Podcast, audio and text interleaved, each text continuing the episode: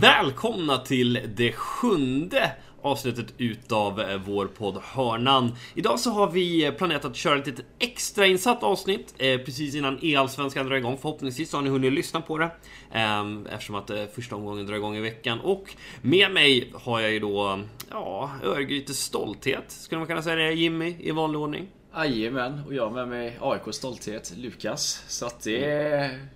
Du är lagkapten för AIK va? Eller ni kanske inte har en officiell roll? Ja, jag, jag vet inte. Alltså, jag är ju ansvarig för allting. Men jag känner väl att eh, jag tar väl inte jättetokiga beslut eller beslut över huvudena på folk i, allmänhet. Eh, skulle jag vilja säga. Men, eh, just det här avsnittet är ju helt extra intressant och vi ska bara prata Allsvenskan idag. Och vi hade tänkt att gå igenom alla matcher, alla förutsättningar som gäller.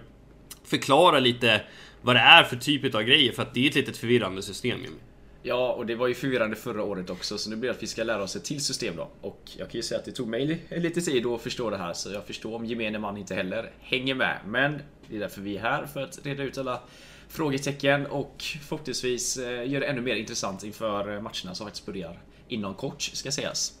Mm, det börjar redan ikväll. Vi spelar in det här tisdag. Ehm, och vi släpper det tisdag också. Och eh, då är det alltså Hammarby mot Malmö. Men ehm, det jag tänkte börja med att säga att vi har ju fått eh, ganska bra aktivitet på Twitter och sådär. Så gå gärna in och följ oss där. Skriv vad ni tycker om Allsvenskan om alla lag. Vi ska försöka. Det är svårt att vara helt neutral för oss. Ehm, eftersom att vi deltar och eh, vi har väl känslor inblandat och olika åsikter kring vem som är bäst och sådär. Ehm, men vi ska väl göra vårt bästa i alla fall för att ge någon typ av analys för den här veckan. Vi är två professionella människor, så det här ska vi lösa Lukas. Hoppas jag i alla fall. mm, den där jäveln, honom vill jag aldrig möta.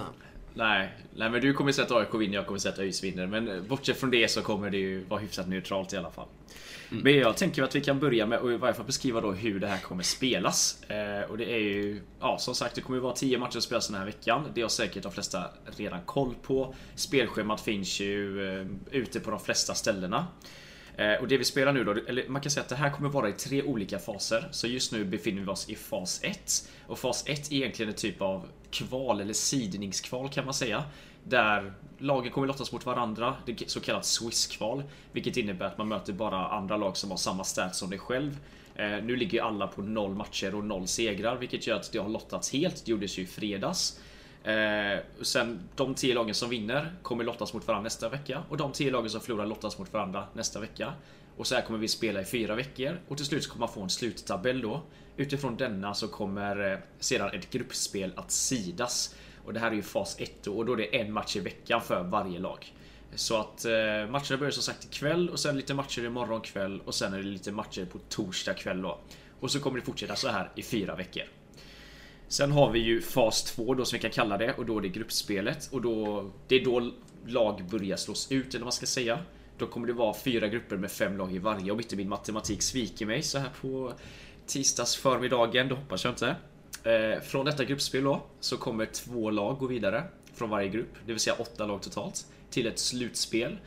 Och därifrån så kommer alla känna igen från förra året hur det ser ut för att jag antar att finalspelet kommer se ut liknande. Att eh, det är bäst av två i kvartsfinal och semifinal. Det var i och för sig bäst av tre förra året i finalen. Jag vet inte exakt hur det kommer bli här då. Men finalspelet kommer bli liknande. Utan det är eh, det här Swiss sidningsspelet som är lite annorlunda framförallt. Och sen gruppspelet då. Det blir ju som ligan förra året fast lite mindre matcher. Ja, eh, och det, du har ju lite mindre vad ska man säga, utrymme för misstag. Eh, när du kommer till studiegruppspelet så är verkligen varje, varje match otroligt viktig. Uh, det här sidningsgruppspelet, det behöver ju inte betyda någonting. Men man vill ju gärna komma som en av de åtta bästa sidade, så man blir sidade till en slutspelsplats i alla fall. Ja, exakt. Och vi kan ju säga så här då, i första omgången nu, vi kommer ju gå igenom alla matcher sen då, men vi har ju redan här ett tungmöte mellan, tungviktsmöte heter det, förlåt, eh, mellan Hammarby och Malmö. Vilket innebär att något av de här lagen kommer förlora och jag ser väl båda två som starka favoriter egentligen att gå väldigt långt. Men ett av de här lagen kommer ju ligga 0-1 efter första rundan. Det betyder att de kommer möta ett annat lag som ligger 0-1 nästa vecka. Eh, säg att något annat lag som är favorittippade skulle ta en skrällförlust nu och så lottas de mot Hammarby eller Malmö. Det betyder att något av de här två lagen kommer ligga på 0-2 och vara lite sämre sidat. Så det är liksom Det är uppe därför att i varje fall en grupp kan bli väldigt, väldigt tufft när gruppspelet kommer igång. Men du minimerar ju den risken genom att vinna så många matcher som möjligt. Går man 4-0 exempelvis kan jag nästan garantera att du kommer ha en hyfsat lätt lottning. För att det kommer ju sida så då får du möta en svag trea en svag fyra, en svag femma då utifrån sidningsgrupperna. Så att eh, det är som Lukas säger här, väl, inte lika viktigt nu i Swiss. Man vill så gärna gå 3 eh, Självklart gå 3-1 eller 4-0. Men det viktiga är ju sen när gruppspelet börjar då för där är det ju två och fem lag som går vidare. Så att förlorar du en match där så då har du kniven mot strupen direkt. Mm. Men det, det, är ju verkligen så att det spelar ju som sagt ingen roll egentligen för vinner du alla matcher sen i studion då går du vidare ändå. Eller om du har en dålig dag i studion så eh, kommer att åka ut. Och skillnaden är ju nu att vi spelar ju med restrictions online med eh, 86 maxlag och eh, max 3 ikoner. Medan i studiegruppspelet så kommer det vara ehm, God account. Så att vi kommer kunna välja vilka spelare vi vill. Och det här kommer ju ändå göra en del eh, skillnad ändå. För det, är ju typ, ett helt annat spel då. Exakt och eh, Ja, jag vet inte än om vi kommer spela på vanliga Fifa eller om vi kommer få den här e-sportsversionen som EA äh, eh, kan ge oss ibland. Äh, det är ju lite skillnad på gameplayet där och sådär så att äh, Eh, det, det, blir som att lära sig ett nytt spel egentligen när man åker till eh, studion och spelar i så fall. Så att det kommer ju bli lite skillnad men samtidigt försvinner ju lagskillnaderna.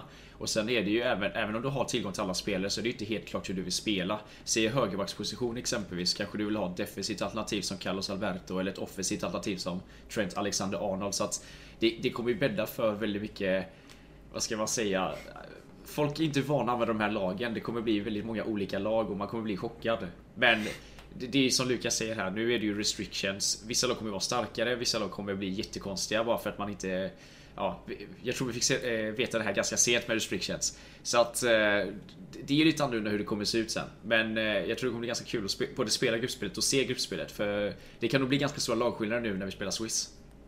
Jag har tänkt på en grej. Och för er som inte vet det så ställde ju de faktiskt in nästa event i Bukarest på grund av coronaviruset som går omkring. Och eh, det kommer alltså inte vara fler kval i år eh, överhuvudtaget. Eh, från Phase 1 i alla fall.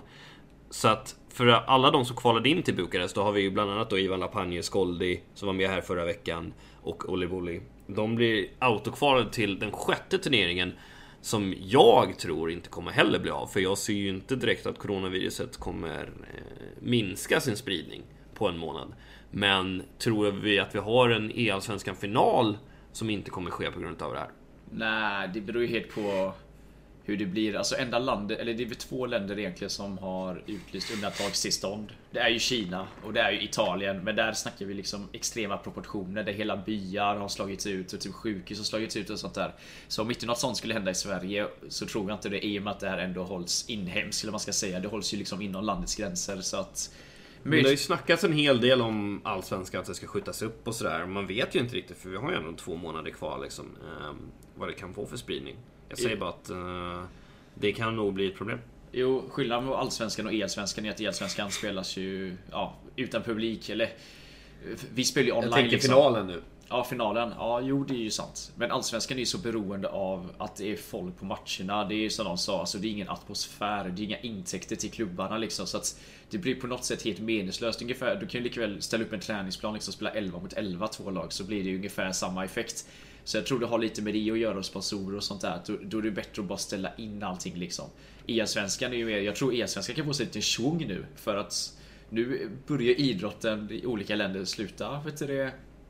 Eh, ja, då, då måste jag avbryta alla aktiviteter i Italien exempelvis. Det kan mycket väl spridas till närliggande länder och så vidare.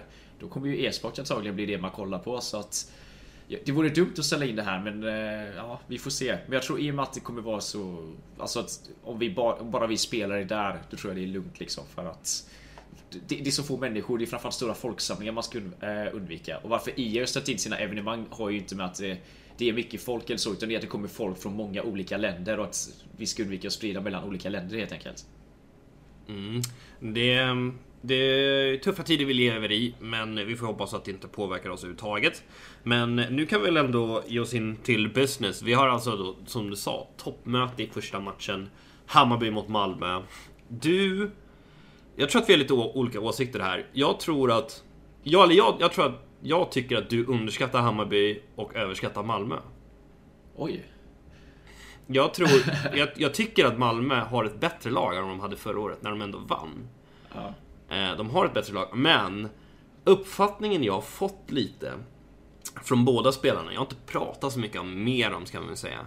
Eh, jag pratade lite med Simme under Expo där, men det är att de här grabbarna, de gillar inte spelet de, lika mycket som de gjorde förra året. Eh, de känns inte, även om de har gått bra i träningsmatcher och de definitivt är en guldkandidat, så känns Hammarby betydligt hetare här faktiskt, skulle jag säga. Ja, eh, Hammarby har väl mer motivation skulle man väl kunna säga. Jag vet att jag tippar ju alla matcherna på min stream i fredags, men just den här matchen jag tycker det är så pass jämnt. Jag tror Zacke mötte Vitius nyligen i någon final där. Zacke vann den va? Ja, men det var ju liksom tajta matcher. Jag tror det kommer vara väldigt tajta matcher. Så att det, det, är nog helt upp till dagsform, så jag tycker det är helt omöjligt att tippa den matchen egentligen. Hur det kommer att gå. Det är som sagt, det är nästan upp till dagsform egentligen. Eh, jag vet inte exakt hur Jassi står sig formmässigt just nu. Jag har väldigt dålig koll på Simme också. Men som sagt, Sacco och Vitius spelar ju båda väldigt bra. Och det är lite skillnad att spela Weekly League och spela sådana här turneringar. Eh, jag vet att Malmö har väldigt, väldigt bra lag. Jag vet att Yassin har fantastiskt bra lag också. Så att han ligger knappast i lagunderläge med sin Team of the Year, Ronaldo och allt det här. Eh, men jag tycker det är svårt att tippa den här matchen. Jag, jag kommer mest njuta av att det kommer vara en toppmatch direkt som man får kolla på. Ja, absolut. Um, nu kan jag ju låta lite överdrivet hård kanske, men jag, jag ser faktiskt Hammarby som en klar favorit. Jag tror att Hammarby är... Ja, det är definitivt topp tre i alla fall, av lagen som är med. Jag tycker att det finns en ganska tydlig topp tre. Um, och det är, kommer att vara Häcken, vi kommer gå igenom alla spelare för alla lagen. Och det är Örgryte och det är Hammarby. Jag tycker att de tre lagen är de som är hetast just nu. Sen finns det de som är lite bakom. Där jag tycker att eh, vi i AIK eh, ligger, jag tycker Djurgården ligger där och jag tycker Malmö ligger där. Så att jag tycker att det är, det är ganska tydligt topp 6 ändå, eller? Ja, jag vet inte. Jag tycker det är ganska flytande överlag. Alltså hade du frågat mig för två månader sedan så hade jag väl ganska enkelt kunnat peka ut både topp 1, topp 2, topp 3. Men nu känns det som att fler och fler liksom letar sig upp. Och att det blir liksom tajtare mellan botten och toppen, eller framförallt mittenskiktet och toppen.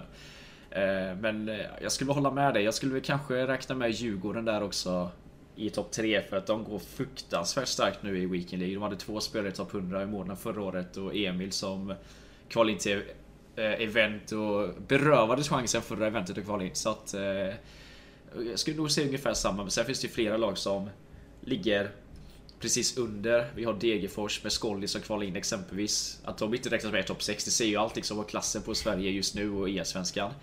Eh, Norrköping ser ju inte kassa ut heller. Sirius är bra ut också. Det är liksom många lag som... Sirius, ja. ja, men jag menar alla lag ser ju... Eller alla lag, men många lag ser ju liksom bra ut även om de kanske inte är utkristalliserad topplag. Ja, men det, det vi ska säga är också att det spelas ju bäst utav fem här i sidningsspelet. Vi börjar med sidningsspelet. Mm. Och vad jag har fattat det som, eh, så du får bara spela en spelare i tre matcher och maximalt två i sträck. Exakt. Och jag misstänker ju att de allra flesta lagen kommer spela sin bästa spelare match 1, 2, 4. Ja, och det glömde jag gå igenom förut faktiskt. För att eh, där är också en skillnad. I Swiss-spelet nu kommer vi spela bäst av fem, precis som Lukas säger. Eh, och exakt, man kommer få spela tre matcher som mest på en spelare och det är max två i rad. Här kan det ju faktiskt skilja sig lite hur lag väljer att ställa upp. För jag tänker att om, det, om två lag möts som har en tydlig första spelare eh, Säg att eh, ja, men vi möter er exempelvis, Oliver är vår bästa spelare och du är er bästa spelare. Om Oliver då vinner matchen mot dig, då hade jag i alla fall, om jag är den som tar ut laget, satt att Oliver inte möter dig i andra matchen utan Oliver möter er andra spelare. För då har vi en pinne. Och då försöker vi se till att Oliver möter den näst bästa spelaren istället. För att hoppas att han tar två segrar där, för då 3-2 är fortfarande seger. Om ni två möts i två matcher idag kanske du kvitterar den andra matchen och sen så går det mot vår andra spelare mot er andra spelare. Så att det, det, första matchen kommer nog avgöra jäkligt mycket. Om man faktiskt tänker efter. Ja, den är ju, den är ju superviktig. Det är den ja. ju definitivt. Och så som jag har fattat det så är det så här att du, det är inte helt blint heller.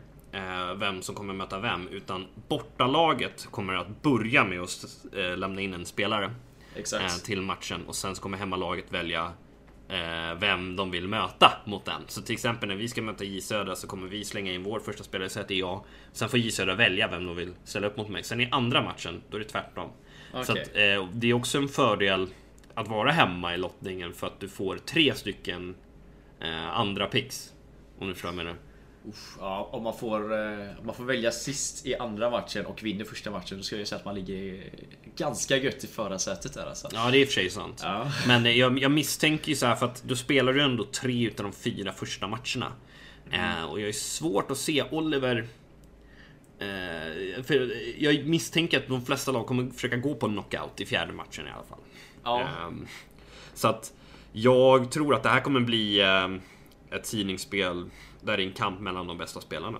Ja, och sen Alltså, det, alltså ska sägas också att supermånga lag har vi inte någon utkristalliserad första spelare heller.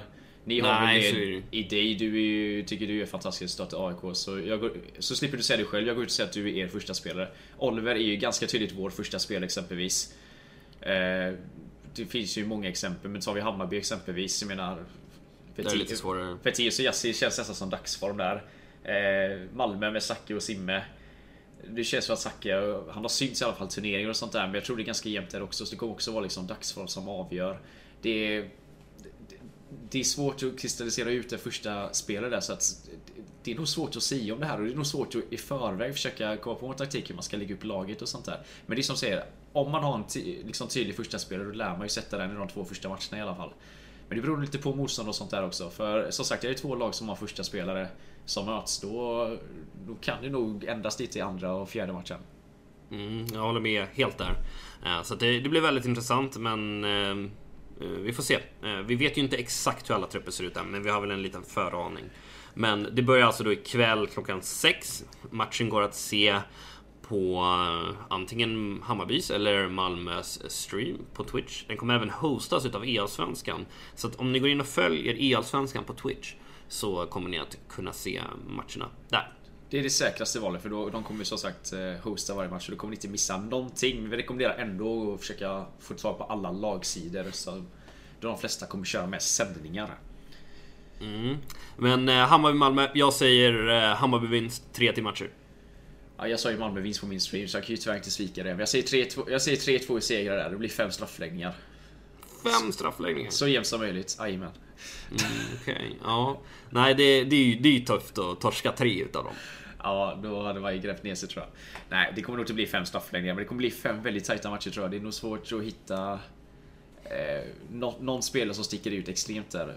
Sen det som det som är Malmö är, det känns som deras två spelare, leder de 1-0 kommer de fortsätta köra på framåt. Så att det kan nog bli ganska måligt. Om Hammarby hamnar i ledningen däremot, då känns det som att det är ett grepp de inte kommer släppa, utan då kommer de hålla stenhårt vid det. Så för det neutrala ögat så hoppas vi att Malmö tar ledningen i varje match. Det kan bli lite High Samtidigt Chaparral så- tror jag. Ja, sa- samtidigt så sit- sitter ju Malmö lite mer rutin eh, i Simme då. Men Simme, jag har ju knappt ens sett honom spela Weekend i år. Nej, jag har inte heller gjort det. Jag kommer inte ens ihåg om jag har mött honom hittills. Men eh, de har ju vunnit flera träningsmatcher. Han har ändå dragit in ett par 30 i alla fall. Så att, eh, Var han det verkligen? ja, det tror jag. Han var väl en av de första att ta 30 i Sverige tror jag.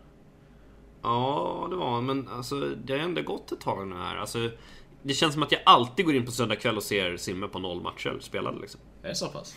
Ja, Ja, ja. så Jag tror kanske inte han spelade den här helgen till exempel. Han kanske håller sig till vänskapsmatcher. Jag tror det är ett bra val i så fall. Det borde också göra. Så att eh, vi ska nog inte underskatta honom heller. Men... Eh, Nej, men vi får se. Jag, eh, det är väl lite bristande motivation där, vilket eh, vi har pratat lite tidigare om är något som går igenom oss som har varit med eh, lite längre i scenen. Men däremot så har ju Hammarby de har ju ett bra lag och de har ju lite allt att vinna också, tycker jag i år. Ehm, de har ju Justin som kom fram från ingenstans, eh, som har, ja, tillsammans med Oliver, förmodligen bäst weekend i resultat i Sverige. Kalasvärvning av Hammarby skulle jag säga. Ja, eh, den, jag tror han är 17 eh, år eh, från Karlstad. Han vann ju den här Expo-turneringen. Jag förlorade ju med 2-1 i matcher där. Han är en riktigt, riktigt stabil spelare och hade bra lag. Han spelade ju med både R9 och Ronaldo Team of the Year där. Eh, otroligt duktig spelare. Så att, eh, han får man definitivt passa sig för. För vi det är många som har frågat om Eh, vem är det man ska hålla koll på. Och för mig känns det som att Yasin är definitivt en av Sveriges hetaste spelare just nu. Ja, han kom... Jag ska inte säga att han är okänd nu, de flesta vet vem Yasin är, men i och med att han inte streamar och att han... Han syns inte sådär mycket på sociala medier överhuvudtaget så att det är lite myt kring Yasin nu alltså. Men jag såg ju han spelade på Expo, han spelade ju förbannat jäkla bra. Han gick ju faktiskt och vann hela turneringen så att... Eh, Yassin är nog någon att hålla ögonen på. Jag tror inte han kommer förlora många matcher alls. Han eh, spelar väldigt stabilt, som Lukas sa. Han har väldigt bra lag också. Men han handlar inte bara om att ha bra lag, utan det gäller ju att hantera laget också. Det känner jag att han gör. Han har full kontroll på det laget. Så att, eh, jag skulle säga att Yassi är den man ska hålla koll på i alla fall. Och speciellt mm. den här matchupen tror jag Yassi kommer vara den som matchar svårt nu bara för att testa och se vad han går för. Ja, och sen har de ju Oskar Witteus som också en väldigt, väldigt stabil spelare. Kom ju tvåa med Örebro förra året. Bar ju det laget på sina axlar. Eh, Hammarby i år, samtidigt som han är kvar i Örebro. Eh, vi får väl se om han kanske är lite förvirrad själv vilket lag han ska spela för. Han kanske ska hoppa in och spela även på torsdag när Örebro spelar mot Djurgården. Man vet ju aldrig. Skickar du piken nu alltså? Jag skickar lite piken. Nej, jag tycker väl ändå... Oskar, om man spelar Fifa, då ska man väl ändå göra det för en klubb och inte två? Eller? Jag ber att kommentera det där. Men det, jag, jag det, det, det, låter skitbra. Nej, Oskar kan ta den. Det, ja, det tycker jag. Det tror jag. Um, men det, det, är ju två otroligt bra spelare. Sen har de ju Hacke som vi inte ens har nämnt. Uh, men vi misstänker väl att han inte kommer få överdrivet med speltid i år. Förra året så var ju Afro deras klart bästa spelare. Sen var det ju uh, Exit och um, uh, Hacke som låg lite där bakom. Och de båda svängde väl lite i sina prestationer liksom. Medan Afro var väldigt, väldigt bra genom ja. hela säsongen. Men i år känns det som att de har två väldigt klara spelare. Ja, precis. Jag har inte sett Hacke spela så mycket på senare tid heller, så att det känns ju som att det är VTS och Yasin som verkligen sitter i förarsätet där. Så att, mm. eh, ja, de kommer bli ett fast lag. Det gäller att de håller uppe motivationen bara och att de spårar varandra. Men som sagt, det, det är ju, de är ju två bra spelare som hela tiden liksom tävlar om första platsen där, så att eh, det är nog bra för dem bara. Mm. Um, sen har vi ju två matcher till ikväll. Uh, vi släpper Hammarby-Malmö. Det är ju såklart en toppmatch, så det är klart man kan prata mycket om den. Men det är ju Norrby mot Eskilstuna. Jag skrattar lite när jag säger det. Uh, Norrby är ett sånt lag som man ser ner i när man spelar i låga divisioner i Football Manager i princip. Ja, Men uh, de ligger ju de ligger i Superettan eh, nu för tiden. Och jag ska ta sig an Eskilstuna. Sen har vi även Peking, IFK Norrköping mot eh, IF Elfsborg. Eh, vad heter det? Ja, Ellos ska vara med i år. Så det är ju två nykomlingar. Um, Eskilstuna är väl det rutinerade laget här, eh, ska man säga. De möter Norrby, och Norrby vad jag, jag såg bara någon eh, nyhetsartikel när jag var lite onykter om att de har eh, två lokala grabbar som ska spela för dem. Lite skönt med dramaturgi det också. Ja, nej mm. men eh, det är väl någon gammal A-lagsspelare i A-laget tror jag som skulle ställa upp och sen hade någon annan lokal förmåga som skulle ställa upp och det är inga spelare jag har hört talas om i alla fall. Eh, så att jag har jättesvårt att förutse hur det kommer gå där. Men det är som du säger, Eskilstuna har ju lite rutinerade namn. Eh, Pontus har ju gått riktigt bra i Weekly, Pontus Lindvall som spelade Helsingborg förra året. Ture mötte jag senast igår i vet du, Rivals, han spelar riktigt bra också. Så att jag tror det Eskilstuna kommer defilera till en enkel seger här faktiskt. Sticka ut huvudet och säga det. Det tror jag också. Eh, jag tror inte att Eskilstuna är en av toppkandidaterna i år, men de kan definitivt överraska. Jag mötte ju faktiskt Ture i Weekend League eh, i helgen. Och jag fick till och med ett sent avgörande efter att han gav mig bollen i 95 minuten. Han bara kastade ut den till mig. Ja. Och eh, jag kunde rulla in 2-1 i 95. Han sa att han låg faktiskt på 26-2. Och sen drog han en torsk och så fick han möta mig i sista när han låg 26-3. Och förlorar då alltså i 95 minuten där. Men Ture är ju en otroligt skicklig spelare. Det var en jämn match, ska sägas. Ehm, så att eh, jag tror att eh, han kan bära Eskilstuna till eh, en vinst här mot Norrby. Garanterat. Ja, han var tydligen ännu hela gårdagen som faktiskt skapade chanser mot mig. Så jag, jag blev väldigt positivt överraskad. Men jag tror avser de kan bli vassa. Så har de en bra dag kan de slå vilket lag som helst. Men det är som du säger. Det är kanske inte något topplag så här på pappret. Men jag skulle se dem lite som en outsider i alla fall. Men Norrby ska de ju kunna avfärda hyfsat enkelt i alla fall. Mm. Och sen har vi ju Norrköping mot Elfsborg. Eh, ytterligare ett Boråslag. Alltså, vad är det som gör att Boråslagen inte lyckas ta hand om sina lokala talanger? Oj, ja du. Det är lönekuvertet ryktas det som är lite för eh, tjockt för klubbarna. Nej, skämt åsido. Jag tror att eh, Elfsborg och Norrby båda kom in ganska sent in nu i Allsvenskan. Så att eh, det var nog lite sent att försöka signa någon av Borås-talangerna här. Eh, så att det har nog helt enkelt med det att göra. Jag vet inte, Norrby har ju väl egentligen inte ens presenterat sin eh, trupp offentligt. Utan jag, precis som du, hittade en nyhetsartikel liksom om att eh, de hade värvat två spelare. Elfsborg presenterade väl sitt lag för kanske en månad sedan. de gick väl ut med något pressmeddelande för två månader sedan att man kunde ansöka om att få vara med i laget liksom. Och då, ja. Jag tror, ska man ha någon av de här Boråsspelarna som faktiskt tillhör världseliten alla tre, då är ju inte rätt väg att ha en tryout för dem. They don't do mm. tryouts, mm. utan då ska man ju kontakta dem direkt och ha ett erbjudande klart liksom. Så det är nog så enkelt det ligger till där. Ja, eh, nej och Norrköping, de har ju rutinerade Eriksson eh, och eh, Hortigus. Hortigus som ni förmodligen har sett på Twitch en del, eh, var ju en profil, en favorit bland fansen kändes det lite som förra året när han spelade i Sundsvall. Har tagit steget till Norrköping och spelar då med den lokala Simon Eriksson. Eh, inte hört mycket kring Eriksson senaste åren. Nej, det gjorde vi inte förra året heller. Han gick ändå in och jag ska inte säga att han bar Helsingborg eftersom de kom sist så, men han spelade ju fruktansvärt bra många matcher. Han... Ja, han började bra och sen dalade han lite va? Ja, han spelade ju riktigt bra mot Olle exempelvis liksom och vann väl hyfsat stort mot honom exempelvis. Jag kommer inte ihåg exakt vilka han mötte heller. 4-2 tror jag det blev. Han spelade inte alls sista helgen har jag för mig liksom. Men han gjorde ju extremt bra resultat utifrån vad man hade hört om honom och sett av honom just i året. Och det är som du säger, han la väl kontrollen lite på hyllan efter Fifa 17. Så att eh, det, det, är en liten outsider där, men det är som sagt, det känns som att hur lite den killen än spelar så går han alltid in och gör bra resultat och har sitt grundspel och allting liksom. Jag har ju själv mött honom och tänkt innan, men nu har inte han spelat på ett tag liksom. Det här blir en enkel seger och så sitter man där och bara, nej. Finns det... inga enkla segrar för dig? Nej, det, nej, det är ju klart att det påverkar också. Men, eh, nej, men alltså, han, han, han är duktig på att läsa spelet han ligger lågt. Eller jag ska inte säga att han ligger lågt, man ligger bra när han spelar lågt. Han spelar ganska kontrollerat anfallsmässigt också så att det är en typisk 1-0 eller 0-1 spelare. Så att han kan nog döda matcher. Och Hortigus har spelat fruktansvärt bra stundtals. Så känns är i riktigt bra form just nu. Så att Norrköping känns som ett lag som eh, Ja, men lite som AFC, fast jag skulle nog ranka dem ännu högre än AFC faktiskt. Så att eh, de här kan gå riktigt bra ifall Eriksson får upp motorn lite bara. Mm, I sidningsspelet så misstänker jag att Hortigus spelar en hel del. Hortigus låg ju faktiskt 29-0 och torskade på det den här helgen. Den är tråkig. Den är riktigt tråkig. Men han gick ju bra i eh, senaste kvalet också. Han åkte tyvärr ut i fas 2 på 2-3 tror jag. Men han gick ju riktigt bra i fas 1 kvalet. Jag själv spelade på matchen mot honom och blev väl rätt överkörd. Eh, resultatmässigt i alla fall, kanske inte spelmässigt. Men eh, han har spelat bra hela året. Jag har haft flera duster med honom. Han gick ju långt i många exportturneringar och sånt där också. Så att eh, Hortigos också någon att hålla upp ögonen på skulle jag säga.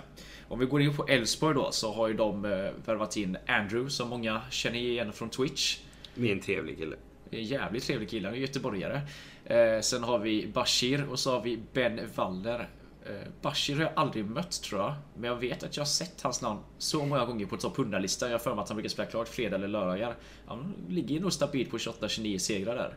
Ben Walder har jag inte sett så mycket av. Jag mötte honom i en turnering eh, rätt nyligen. Och han spelade helt okej okay offensivt. Var väl lite High Chaparral defensivt. Men eh, det här känns som ett lag som kan överraska. Och det är klart att vi vet inte så mycket om dem rent spelmässigt. Så det är klart att de bara kan överraska positivt egentligen på det sättet. Men eh, jag tror att om de får upp sitt spel och ifall de ja, får tillgång till alla spelare så kan de mycket väl skrälla.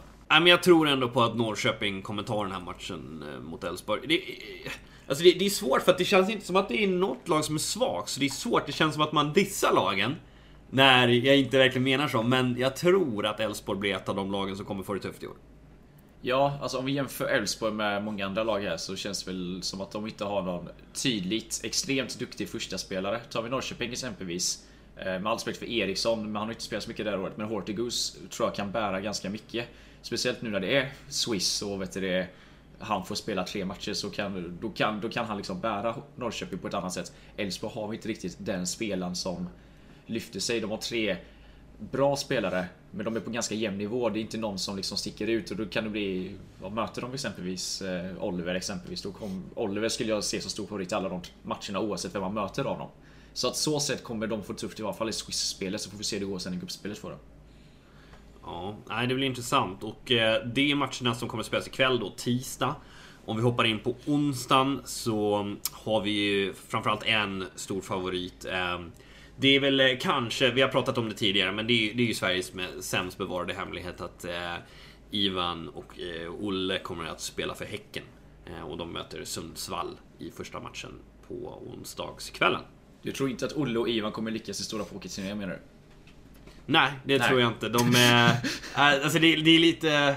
Jag gjorde ju också en liten sån fuling eh, inför att jag skrev ett nytt kontrakt med AIK. Eh, att man skrev någon lite så här. eh, Jag, skäm, jag skrev typ så här, ja men jag har varit eh, väldigt stolt över att representera den här klubben, bla, bla, dagen innan vi gick ut med att vi förlängde. Ja. Men eh, jag, jag ser väl ingen annan lösning. Liksom. Jag vet ju att de har en bra relation. Liksom. Det, det är klart att det blir det är klart att det blir Häcken för båda två. De båda är ju ganska... Framförallt Ivan har ju under lång tid haft ett ganska nära samarbete med Häcken. I, via Gothia Cup och, och sådär. Så att jag tror att han... eh, Han vill nog inte spela för någon annan klubb. Nej, det skulle väl vara någon av Boråsklubbarna i så fall. Men eh, det är som du säger, det, det måste ju vara Häcken att spela för. Koll, jag har ju laguppställningarna framför mig här. Det är egentligen Häcken och Helsingborg som har osäkra laguppställningar. Och jag har svårt att se att de skulle gå till Helsingborg. Så att, ja, vi spikar Häcken på de två. Så får vi hoppas att det inte är några superspel sen då. Eh, de möter Sundsvall i alla fall. Sundsvall har ju värvat in Exit, Emanuel Svanung. Och så har de kvar Ambul från förra året. Eh, verkligen inget dåligt lag Sundsvall. Ambul har ju gått fruktansvärt bra det senaste. Eh, Emanuel är en klassisk turneringsspelare som spelar bra i turneringar. Vet inte exakt hur det gått för honom i Week League och sånt där. Eh, men spelar ju ingen roll. Häcken har ju Olle som vann Foot Champions Cup 3. De har Ivan som kvalt in till två raka event. Och jag tror att Häcken kommer sopa mattan med Sundsvall. Eh, jag tror inte heller att det blir så mycket snack där. Så att eh, Häcken kommer att gå segrande och ligga 1-0 efter Ska matchen. dock lägga in en varningens tecken här och det är ju att detta kommer spelas på PS4 och Speciellt Olle har väl inget superlag direkt på PS4. Ivan har ett helt okej lag tror jag i och med att han spelade i Club World Cup för sin eh, organisation Footballist. Eh, så att Häcken har inget superlag men jag tror ändå de två bör vinna de flesta matcherna ändå. Mm. Det är väl om när de möter de, några av de andra toppfavoriterna som de kommer få det lite tufft på grund av det. Men som sagt, det är bara sidningsrunda och eh, i studiegruppspelet så kommer det ju vara helt jämna lag. Exakt. Då ska vi se, och sen nästa match då. Eh, då har vi Västerås mot Trelleborg. Och det är faktiskt eh, två nykomlingar i eh, i Allsvenskan. Eh, Västerås värvar ju in Färna från Degerfors. Nej, inte Degerfors. De var in Färna från Östersund, förlåt. Falkens. Det, det, det är där de där sponsorpengarna kommer ifrån. Jajamän, så är det. eh, och så värvar de in Elias Forsling då, som spelade i Eskilstuna förra året. Eh, ja, det är två spelare som... eh, Det känns som de varierar sina resultat ganska mycket det här året. Eh, Forsling kvalade faktiskt inte Phase 2 nu senast. Har för mig att det inte gick superbra för honom. Färna började svagt på Fifa 20, sen så känns det som att han gick 29-30 ungefär varje helg och sen har jag inte riktigt bra koll på hur det gick för honom senast. Jag har för mig att de har ganska starkt lag båda två i alla fall så att... eh, Och de är, de är rutinerade inom turneringsspelandet så att... eh, Det är inget lag att räkna ut.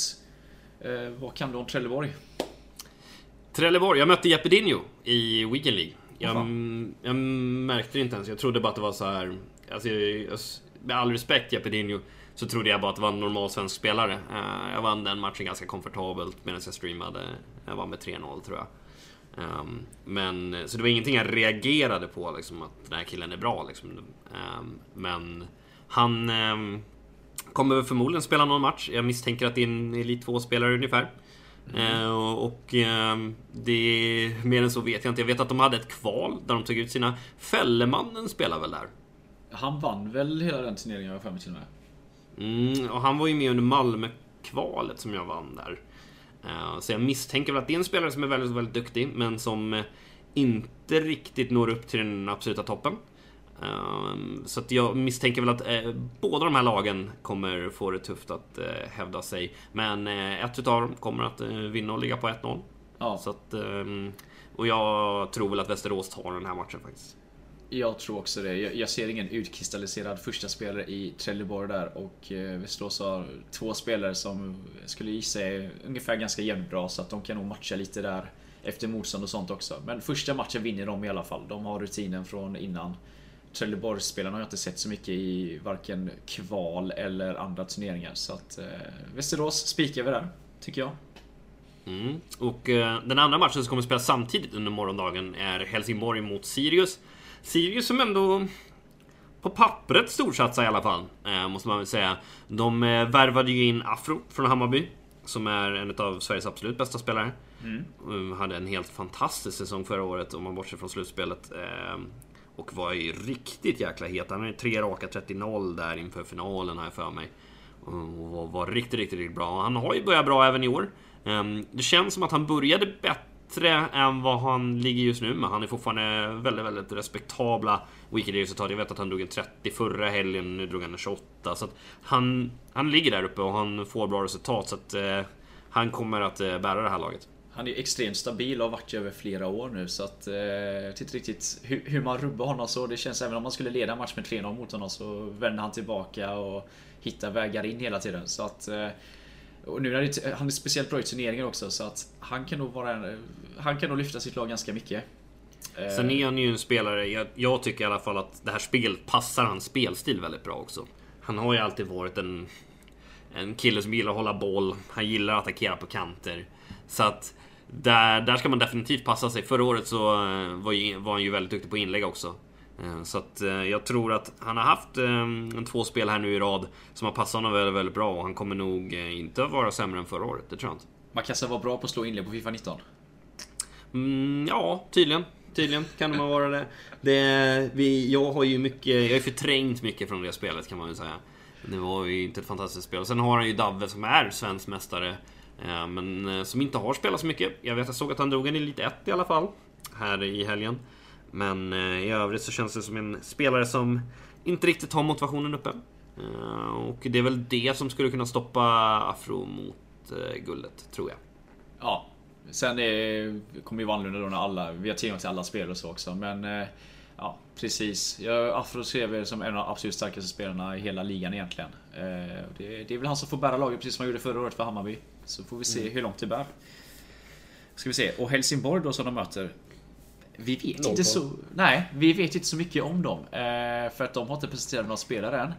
Eh, jag har väl en teori om att de har varit in två spelare eftersom eh, två spelare gick ut på Twitter igår och hävdade att de skrivit kontrakt. Ingen aning om det har med EL-svenskan att göra, men jag gissar att det har med EL-svenskan att göra. Och det är väl egentligen bara Helsingborg som har öppna platser kvar då. Vilka är de här då? Och då är deras nicknames Oliver Nole Real och Simpa XX Pro eller Oliver Terkulia och Simon Sjöberg som de heter. Jag, vet att jag såg ju även att Axel Hansson slängde ut något på Twitter så han skrev på ett kontrakt. Det är så pass. Det kanske är så att dessa tre jag vet inte om det behöver som sagt inte ha med E-svenskan att göra men jag misstänker väl att det kanske är Helsingborg de går till då. Jag vet att eh, i varje fall Oliver och Simon har slängt ut lite krokar och så till andra klubbar innan så jag, känner, jag misstänker väl att eh, Helsingborg har nappat på detta. Eh, Oliver vet jag, han tog ju 30-0 ganska nyligen i alla fall. Eh, har genomgående bra resultat det här året i Weekly League i alla fall. Så att, eh, är riktigt duktig. Vi mötte honom med Expo i höstas. Riktigt ja, duktig spelare. Ja, de är ganska unga tror jag. Så att det är väl det som kan tala emot dem. Att just den här turneringsrutinen kanske inte finns där. Att de spelar lite ojämnt och det här taktiska kanske inte riktigt sitter 100% då vad gäller när man jag ska inte kalla det för time waste, men när man spelar av matcher och sånt där. Men eh, hög högsta nivå skulle vi ändå säga att de har. Så får vi se hur långt det bär. Och nu är det inte säkert att det är dessa två då, men vi, vi misstänker att det är de två som kommer spela i Helsingborg då. Eller tre med Axel Hansson då. Eh, så att eh, då blir det, det är spännande lag i alla fall. Oavsett om det är dessa spelare eller inte så är det ju spännande eftersom vi inte vet vilka det är. Lång rant där, men spännande är det i alla fall om jag inte betonar det nog. Eh, ja, jag skulle väl ja, tippa ja, ja. att Sirius är favorit i den matchen oavsett vad. I och med att ja, Afro. det tror jag. De har ju Afro som är otroligt duktig. Så att, då, det, det, ska krävas mycket för att Sirius inte ska vara favoriter i, i år. Eh, ja, i varje fall i Swiss nu när eh, man kan spela tre matcher så tror jag definitivt att Sirius kommer gå starkt i de flesta matchups i alla fall. Mm.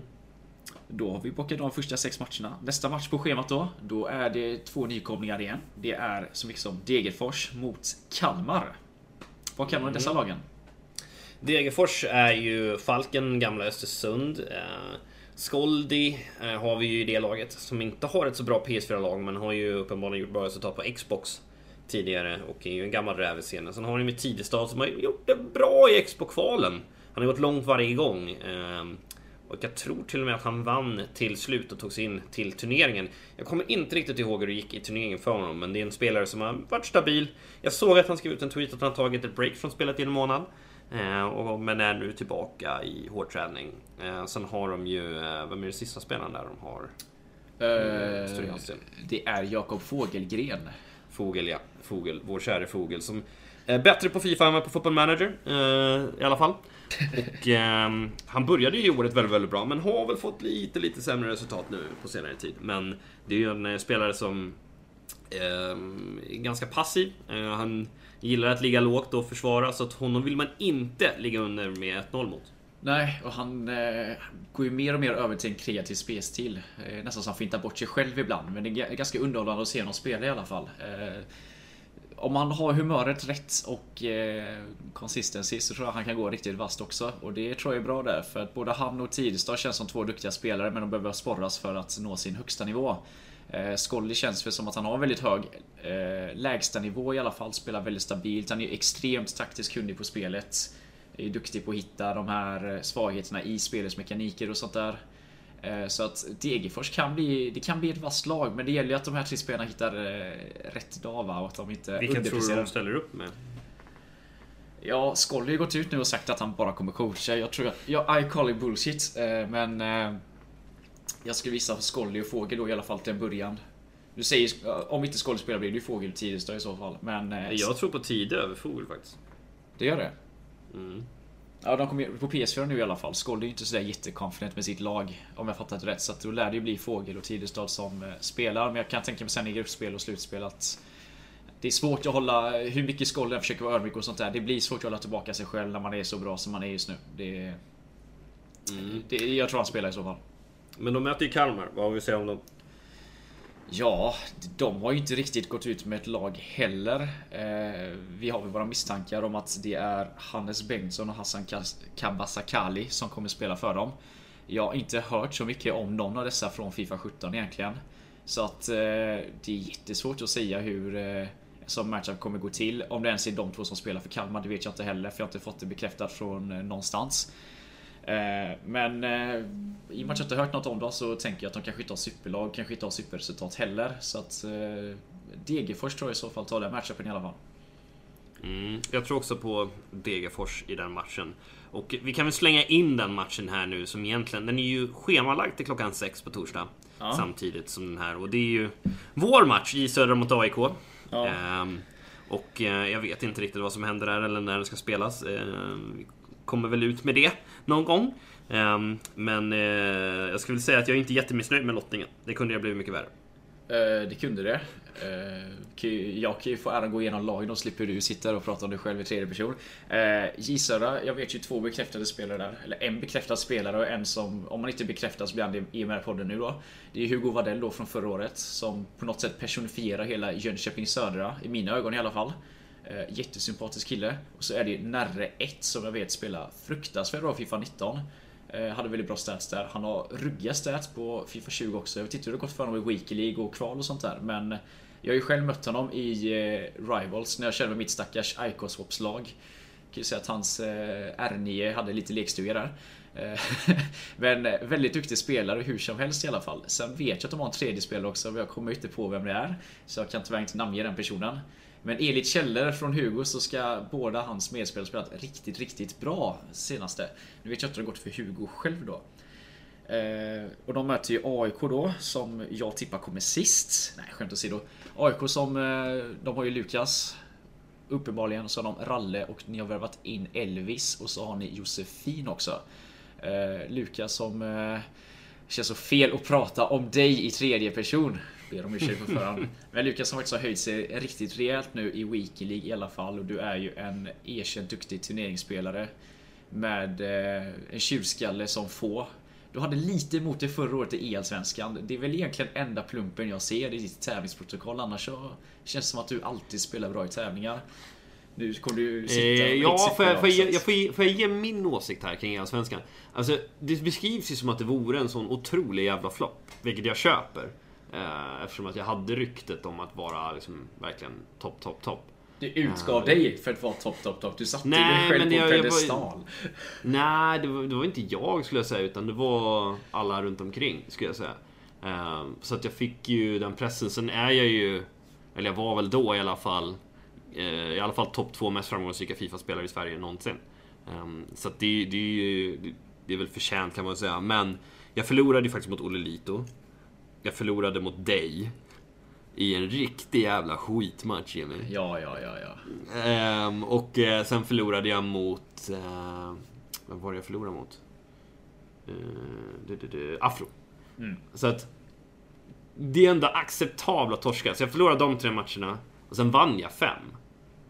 Och eh, sen förlorade jag såklart mot Zacke där i slutspelet. Eh, men så jävla dåligt tyckte jag inte att jag var. Eh, men absolut, det är en plump. Nu kommer jag inte ihåg resultaten exakt, men det var väl lite sättet du förlorade på mot Afro och också för mig att folk gick igång direkt att... Det, Ja, men mot Afro var det ju 85-läget där och det var väl inte jätteskoj. Kan Nej. säga.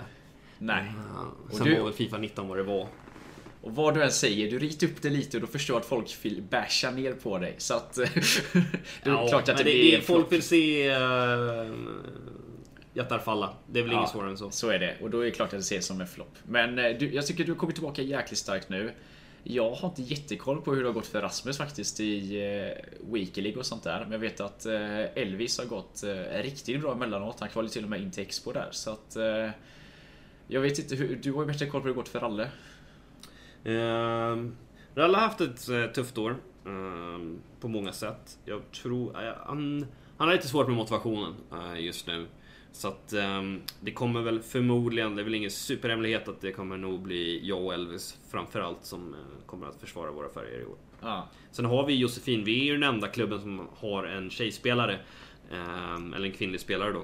Och hon, eh, hon spelar på, hon trummar på i Weekend League. Eh, hon gör okej. Eh, hon har aldrig spelat med team tidigare, hon spelar mycket head to head. Ja. Så att, all, man, hon har ju tagit ett år, vi ser det ju långsiktigt att kanske till nästa år att hon ska vara tillräckligt bra då. Ehm, att lära sig Ultimate Team lite, komma in i det. Men eh, det är ju inte helt omöjligt att hon får någon match. Men problemet där är att hon eh, har inte så bra lag ännu. Eh, så att eh, vi får se hur det blir just där. Eh, sen eh, får vi se hur det går. Hon får gå all in på Copa Libertadores-lag nu då. Få ge henne det Det, tipset. det tycker jag definitivt. Eh, och liksom, eh, har du aldrig spelat Ultimate Team tidigare så det är mycket att ta in med hela marknaden, SBCs, Weekend League Rivals, allting liksom. Gameplay framförallt. Är Gameplay helt också. annorlunda. Så att eh, jag köper det. Jag har själv gjort en övergången när du tvingade in mig på Team på Fifa 16. Det var, det var annorlunda om man säger så. Så att eh, Ja. jag förstår det. Men om du, Eh, så- okej, om du får tippa matchen då. Så vet jag vad du kommer säga. Så jag säger först vad jag tippar då. Eh, jag, tippar, jag tippar faktiskt att AIK kommer vinna den här matchen. Och det är just för att du är i stor form och eh, om nu Elvis spelar, han, han, han ser riktigt vass ut. Så att jag tror att eh, oavsett vem av er som möter vem i J Södra så tror jag att ni har favoritskapet i varje match. Nu vet jag att Nerre har spelat bra, att han har ett superlag på spelet, men eh, eh jag tror du är favorit mot honom. Jag tror även Elvis skulle vara det. Så att eh, jag tippar AIK där. Mm. Jag eh, tippar såklart också AIK eh, vinst i den matchen, när den nu ens spelas. Och eh, då kan vi hoppa in till eh, nästa Stockholmslag, det sista Stockholmslaget som är med. Och det är ju Djurgården som ska ställas mot Örebro. Och. Örebro som är försvagat i år måste jag ändå påstå. Ja, de har ju kvar Anton Olsevik. Kommer inte ihåg vad hans nickname in game är. Men han var väl egentligen deras tredje spelare förra året. Jag vet att han började Fifa 20 väldigt, väldigt bra med många bra resultat i Weekly League och sånt där. Inte riktigt lika bra koll har det gått det senaste. Och sen var de in Dankemiller som inte var någon startspelare för Helsingborg heller förra året men ändå har växlat upp lite på slutet nu med några bra resultat i Weekly League. Och jag kommer inte ihåg om han slog Zacke eller inte förra fredagen men han var uppe i en 2-0-ledning i alla fall och spelade riktigt bra där. Så att... Jag tror de, de kan nog spela bra men eh, ja, de ligger nog lite efter många andra lag. Det är inte, det är inte den starkaste uppsättningen spelare om vi överlag kollar lagen. Eh, annat kan ju sägas som Djurgården som jag skulle säga har ett lyxproblem där att de kanske har svårt att ta ut sitt lag. Där de har fyra spelare som alla tagit 30-0. Eh, de går bra i Weekly hela tiden. De har Berggren Josa som kvalat in, kvalat in till event. Eh, Blom och Mamba spelar som sagt fruktansvärt bra både i turneringar känns det som och i vet du, det, Weekend League så att... Eh, ja. Sami Mandas. Ah, förlåt, glömmer jag Sami Manda som också tog 30 nyligen och känns också ganska konsistent i eh, Weekend League. Så att det är liksom... Ja, jag vet inte ens hur de ska ta ut laget. Emil blir Och då, ska det också sägas och det ska också sägas att eh, de tappar ju sin bästa spelare från förra året. Ja, vilket är ännu mer fantastiskt. Alexo som jag tyckte var fruktansvärt bra. Och Jag hade inte ett skott mot honom förra EM-svenskan så att... eh, Ja, det är, det är snyggt och de har väl dessutom bara spelare egentligen som är lokala. Nu vet jag inte det med Sami Mandas, men de andra tre är väl urdjurgårdare. Så att... Eh... Jag vet inte hur det är ställt med Mamba. Men jag misstänker väl att han inte alltid har brunnit för Djurgården. Jag vet inte. jag har ingen aning. Jag har faktiskt ingen aning. Jag vet att Emil och Johan gör det i alla fall. Ja, men Johan han spelar väl i Djurgården också i deras ungdomslag. Gjorde det i alla fall, ja. vet jag. Ehm, och eh, Emil då är ju en jätte-Djurgårdssupporter. Det finns ju en fin bild på Djurgården från när, eller på Emil från när Djurgården vann SM-guld. När han är nere på planen eh, i höstas och firar med tårar i ögonen. Ja. Så att, ehm, ja, det är, är bara lokala grabbar. Ehm, det är, vi kan, det är väl vi, Djurgården, är det några fler som bara kör lokalt? Norrby? ja, jo. Eh, kollar jag på listan nu. Örebro kör ju lokalt numera då. Mm. Eh, men nej, annars är det inte så mycket. ÖIS har ju försökt men det är... ingen av oss bor i Göteborg längre så att eh, det blir svårt. Eh, mm. Men nej, det är väl egentligen de som har den profilen. Då kan ju hända då att de, de brinner lite extra för klubbverket och vill det här väldigt, väldigt mycket. Så att det tror jag lyfter Djurgården väldigt, väldigt mycket. Speciellt så här turneringssammanhang och sånt där liksom. Jag menar, när Emil kvalar in liksom, det blir ju en stor grej för hela Djurgården egentligen. Att just han kvalar in liksom. Så att det är något de bär med sig tror jag. Det är nog kanske därför det har gått så bra för dem också. Ja, men jag tror, jag tror att de är i en väldig harmoni just nu, Djurgården. Mm. Jag tror att de trivs bra allihop tillsammans och de stöttar varandra på ett, på ett bra sätt. Sen tycker jag att allihop där är ganska sympatiska grabbar. Ehm, jag, ja, jag tycker om dem, de är, även om jag hoppas de förlorar.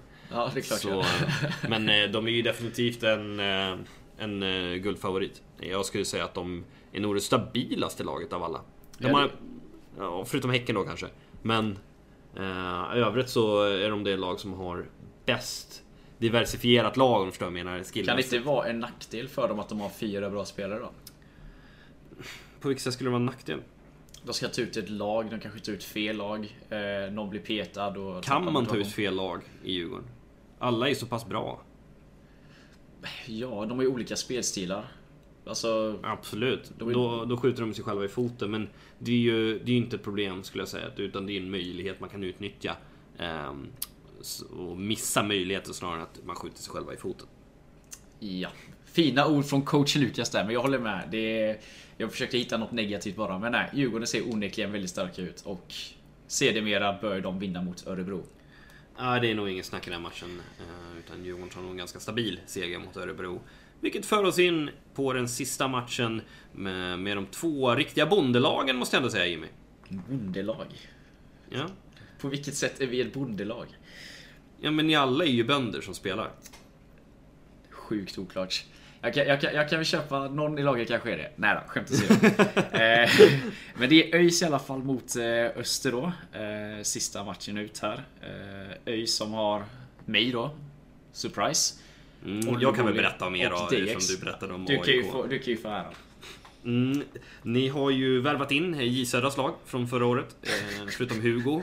No, ja, jag vet inte hur Hugo kände sig just där när inte han fick gå till ÖIS.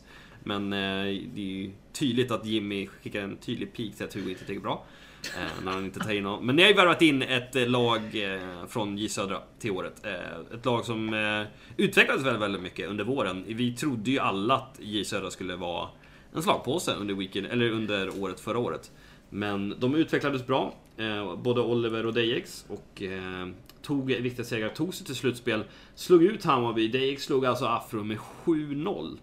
Um, och jag tror att Oliver vann med 3-2 i det slutspelet. Så att, uh, det var ändå en klar uh, seger uh, för uh, Gisela förra året. Sen åkte de ut mot Malmö. Jag såg inte den matchen, men jag hörde att det var väl kanske inte jätterättvist. vad jag har hört. Men ehm, framförallt Oliver har ju tagit enorma kliv. DX började ju väldigt, väldigt bra också under året. vann den första Expo-turneringen. Det gjorde han. Ja, precis. Eh, och sen eh, framförallt en sjuk straffläggning mot mig i semifinalen där. Där vi båda missar de åtta första straffarna var. Mm. Eh, det, det, är helt absurt att det kan hända. Man satt ju bara och garva liksom. Ehm, men framförallt Oliver Oliboli som är Sveriges bästa Playstation-spelare i nuläget. Ehm, och jag undrar om någon kan stoppa honom. Han tog en 30-0 här nu i helgen. Eh, riktigt, riktigt, riktigt stark. Har gjort ett bra event också och är inkvalad till det sista eventet här också. Men eh, om, om det är något eh, lite kritiskt där. Jimmy, du är den sista spelaren då. då eh, har väl tagit an en liten coachroll. Skulle jag väl säga, eh, antar jag. Du har ju även du är en 30-0 kvar till Expo, så att även ni besitter kvalitet på alla tre spelare. Eh, men det, om jag får ge någon, något litet frågetecken så är det väl, är eh, Dejex eller Jimmy tillräckligt bra för att eh, hjälpa Oliver här?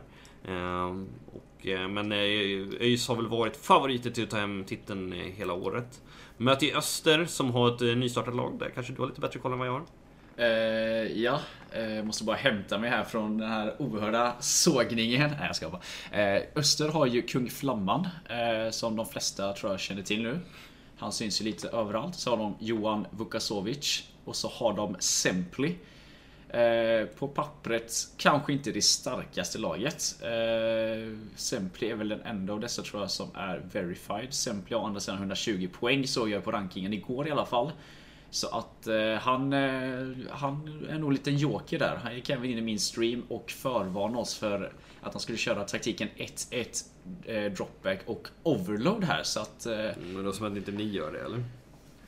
Ja, vi är väl ett av få lag som inte använder det tror jag. Så att, eh, nej, det, det kanske blir vårt fall också här.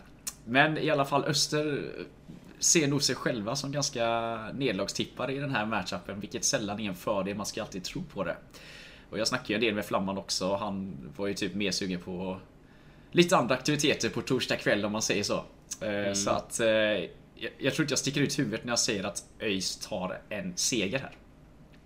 Mm, nej, det, det är väl också en ganska självklar seger känns det som. Det ska vara mycket till för Öster. Men eh, det ska bli intressant att se en match till exempel mellan ÖIS och Djurgården. Eh, hade varit väldigt kul att se faktiskt. Och det är väl alla matcher, så att eh, de vi tippar, vi var lite oense kring första matchen, men eh, resten var vi ganska överens om.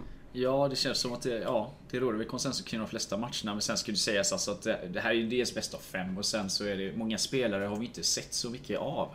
Och det kan hända att eh, de är jäkligt duktiga, speciellt såhär turneringsspel och sånt där. Det kommer vara mycket nerver. Många är inte vana att streama sina matcher, men de mesta kommer ju streamas nu liksom, vilket också gör ett extra moment liksom att de av oss som brukar streama, vi är ändå vana vid det. Det blir en helt... För oss är det så spela som vanligt liksom. Jag vet ju själv första gången när man streamar en match. Alltså... Man, man fokuserar på så många andra grejer. Du sitter ju ändå och är lite nervös och såna här grejer. Så att det kan ju påverka en del också, speciellt nu första eh, matchveckan om man ska säga. Eh, så att våra tippningar behöver inte alls stämma. Men jag tror att de flesta matcherna har en favorit i alla fall. Ganska tydlig favorit. Mm. Och det är första matchen där som sagt Hammarby-Malmö, vilket är den jämnaste också. Ehm, men eh, det var kul att snacka lite. Vi får väl runda av lite här tror jag. Ehm, och sen eh, får vi väl höras mer när de här rundorna har spelats. Och så kan vi väl hypa upp lite kring ehm, nästa runda som kommer spelas när vi vet resultaten. Så kan vi snacka upp de matcherna lite till, eh, till helgen då kanske. Ja, och då vet vi även vilka som kanske överraskar och ännu mer vilka som finns att hålla ögonen på. Så att eh, det här, ja, nej, jag är råtaggad på att det ska sätta igång nu. Så att eh, om ni inte redan har gjort det, följ Elsvenskan på vet du, Twitch. Eh, klockan sex spelas första matchen mellan Hammarby och Malmö och som sagt 10 matcher kommer spelas nu under tre dagar. Så vet jag inte hur de lottar nästa runda, men det märker vi senare. Om inte annat så följ oss på sociala medier. Hörnan Podcast, både Instagram och Twitter så kommer vi försöka ge så mycket information vi bara kan om Elsvenskan. Och nästa podd och så vidare och så vidare. Mm. Det som är intressant är, jag vill lägga till en grej till, det är att ett utav de här lagen kommer ju få möta en som har förlorat. Ja. Ett av de som vinner. Och det är ju lite problemet när vi inte har tillräckligt många lag för att göra en ordentlig Swiss.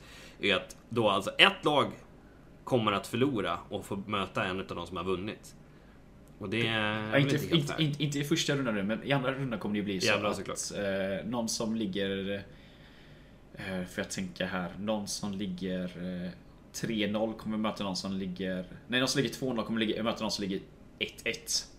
Eh, nej, det, det kan väl ses vara lite unfair. Sen finns det ju interna rankingsystem i ett sånt här system också, så det blir... Man räknar ju ihop det finns en jättekonstig vet du, uträkning som säger att eh, du, du har typ en tiebreaker som räknar ut de motståndare du har haft, hur många matcher de har vunnit totalt.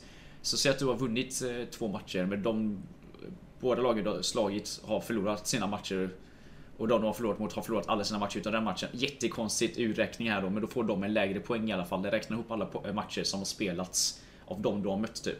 Så att det blir ändå att den, det svagaste laget som har 1-1 möter det starkaste laget som har 2-1 eller 2-0 typ. Så att det, det blir på visst sätt rättvist, på visst sätt lite orättvist. Jag köper det du säger. Men ja, det är inte optimalt i alla fall. Nej. Så följ oss och eh, så hörs vi till helgen. Ha det så bra. Ha det gött. Tja tja.